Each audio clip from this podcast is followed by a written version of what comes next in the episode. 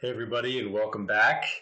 Uh, it's great that we can do this, isn't it? Um, I'm just so thankful that so many of you are able to join in uh, from so many different places because of technology and uh, go on this journey with us. It's just been a real privilege for me to share this time with you. Let's pray together. Heavenly Father, uh, again, we're grateful for community. You uh, you created us to be in community and said that it was not good for people to be alone. Um, and we thank you for these moments and for the community that you have created around these devotionals. We again ask that you would lead us and guide us during this time, and we pray it in Jesus' name. Amen. So today we're going to pick up in Genesis chapter 7 where we left off yesterday. We'll start in verse 17 and then we'll re- read through Genesis 8, verse 12. For 40 days the flood kept coming on the earth, and as the waters increased, they lifted the ark high above the earth. The waters rose and increased greatly on the earth, and the ark floated on the surface of the water. They rose greatly on the earth, and all the high mountains under the entire heavens were covered. The waters rose and covered the mountains to a depth of more than fifteen cubits. Every living thing that moves on the land perished birds, livestock, wild animals, all the creatures that swarm over the earth, and all mankind. Everything on dry land that had the breath of life in its nostrils died. Every living thing on the face of the earth was wiped out people and animals, and the creatures that move along the ground, and the birds were wiped from the earth. Only Noah was left, and those with him in the ark. The waters flooded the earth for a hundred and fifty days.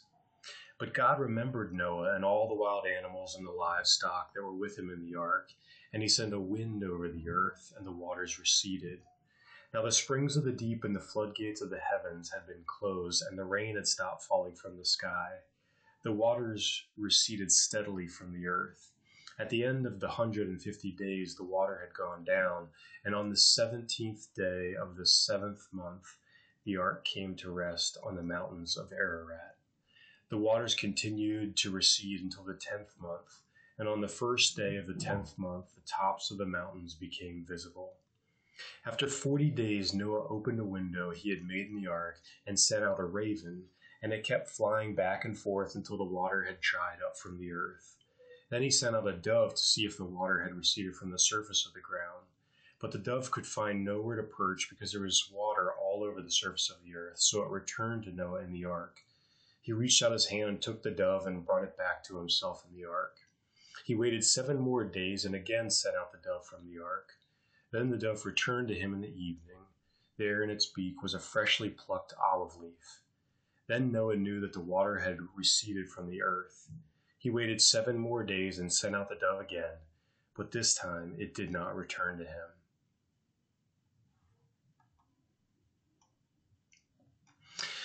What strikes me about today's reading, especially on the heels of yesterday's reading, is time.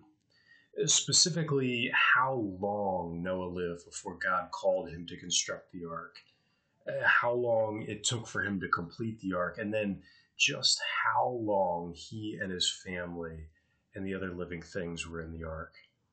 Uh, think about what we read today. The rain came down for 40 days then the floodwaters remained for 150 days. Then the ark got stuck on Mount Ararat as that water receded. And, and that whole time, everyone and everything in the ark remained inside for another 40 days. Then Noah sent out the dove three times until he finally knew that the ground was dry. Sometimes it can be easy, I think, to read the Bible and reduce it to headlines I mean, we're trained to do this by news and ads and social media, and I think we almost do it without thinking. It's it's the idea of you know just give me the main point so that I can move on to the next thing. I've gotten a lot out of reading the scriptures the past few years as I've learned to do it immersively. And what I mean by that is to read the passage slow and repeatedly if necessary and most especially through the eyes of one of the characters. In essence, what I'm trying to do is to experience the text when I read it, uh, to take it in through the five senses to the degree that I can. As I did that with this passage, I just couldn't get past how long everything took for Noah and his family. And, and, as I reflected on it and spent some time praying and asked God to help me understand why that particular thing was grabbing my attention, I sense the Lord saying, Great journeys take forever. Those are incredibly encouraging words for me because so much of my journey has been, frankly, not exciting. Um, now, of course, there have been some exciting moments, moments when I've been absolutely convinced that God is leading me and that I'm responding to Him in faith, moments when um, He's become real to me in new ways. Uh, for instance, I can remember stepping into moments of incredible uh, uh, uncomfortable cross cultural ministry serving the HIV AIDS community in inner city Baltimore and needing God to help me navigate those moments.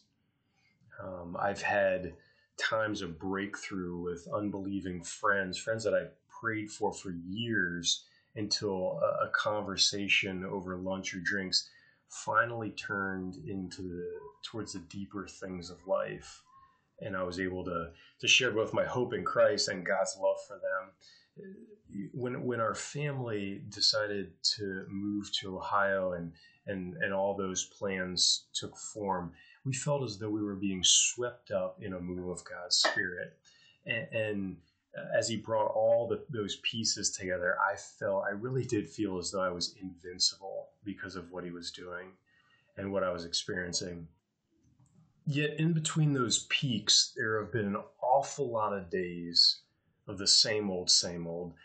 Days and weeks and even months at a time where my prayer life felt lifeless and, and my worship felt cold. There have been moments uh, where honestly I've asked, God, are you still there? And wondered if maybe I had just made up the great dreams that I had become convinced that He had given me. I wonder how many long days Noah had on his journey.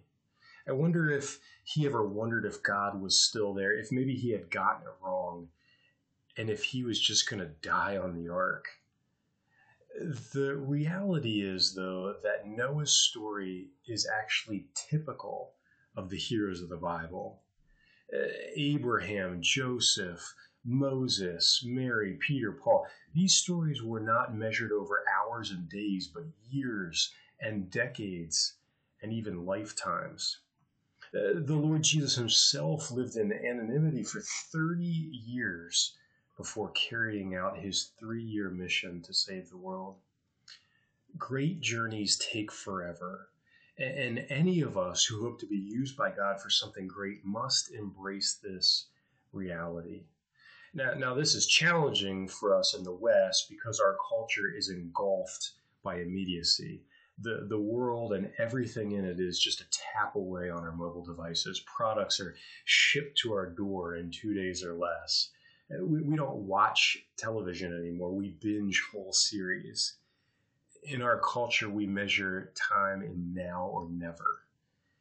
Uh, this is an area where I have to pray regularly for God's help yet I, again there's so much encouragement for me in this idea that great journeys take forever it, it, means that there's still hope for me it helps me to live with perspective it reminds me that as long as i'm breathing my story is still being written and god is still working in me and through me as i yield to his will and take one more step of faith I invite you today to take some time and consider where you are in your great journey.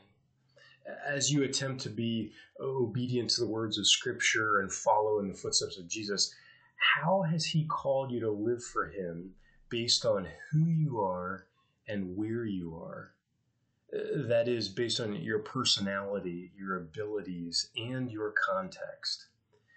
Uh, insofar as you're able to grab hold of that, what might it look like for you to measure progress in seasons and in years rather than in days and weeks?